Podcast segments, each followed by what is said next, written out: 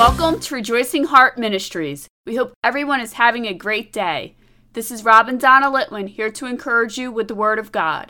Today we have a teaching about how your words can be a tree of life. Our reading is from Proverbs chapter 15, verse 4. A wholesome tongue is a tree of life, but perverseness therein is a breach in the spirit. Today's teaching is called Wholesome Words. This proverb starts out referring to someone speaking words that promote health and healing. It continues to go on saying that perverseness or speaking vicious words breaks down your spirit. Proverbs chapter 15 verse 4 in the Amplified Bible says, "A gentle tongue with its healing power is a tree of life, but willful contrariness in it breaks down the spirit." Here in the Amplified Bible translation, it breaks down the word wholesome to say a gentle tongue with its healing power. The definition for the word wholesome refers to good bodily health, morally and physically. In Greek, this word translates to the word marpe, and it refers to health, healing, remedy, and cure. Using these definitions in our original verse, it is telling you that a healthy tongue, or words that are positive, are a tree of life. Consider the tree of life from Adam and Eve in Genesis chapter 3 verse 22, where it speaks of Adam and Eve living forever if they take from the tree of life. This proverb is saying, You have power in your tongue with the words you speak, similar to the tree of life.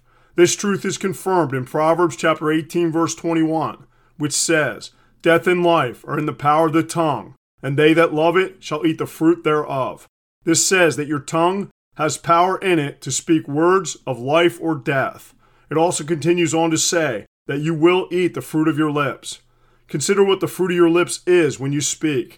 Do you eat things like healthy fruit, or do you eat things that are known to cause health issues?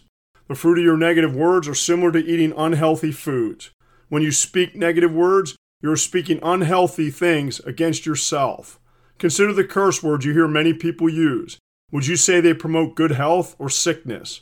I absolutely hate hearing people use the Lord's name in vain because I really do not know where that curse will end up in that person's life. Will he eat the fruit of those words? I'm sure those exact words end up negatively affecting that person's health or someone else's health very close to them. The apostle James explains this in his letter, James chapter 3 verses 8 through 10. But the tongue can no man tame. It is an unruly evil, full of deadly poison. Therewith bless we God, even the Father, and therewith curse we men, which are made after the similitude of God. Out of the same mouth proceeds blessing and cursing.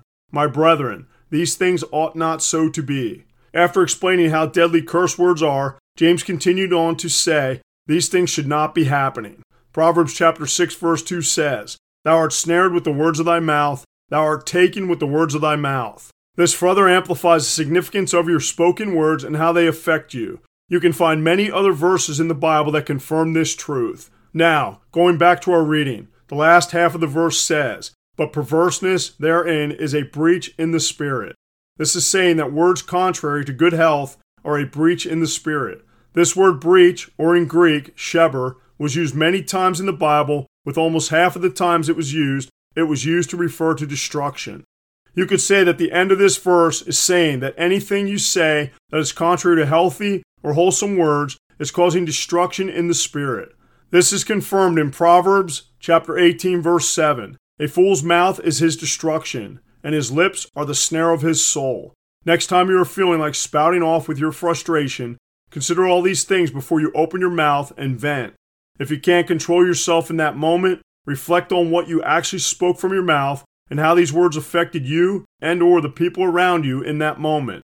Then ask God to help you control your emotions the next time a similar situation comes up. In closing, Here's a verse that you can meditate on and put into your heart and mind to help you when these situations arise in the future to avoid the destruction that your mouth can create.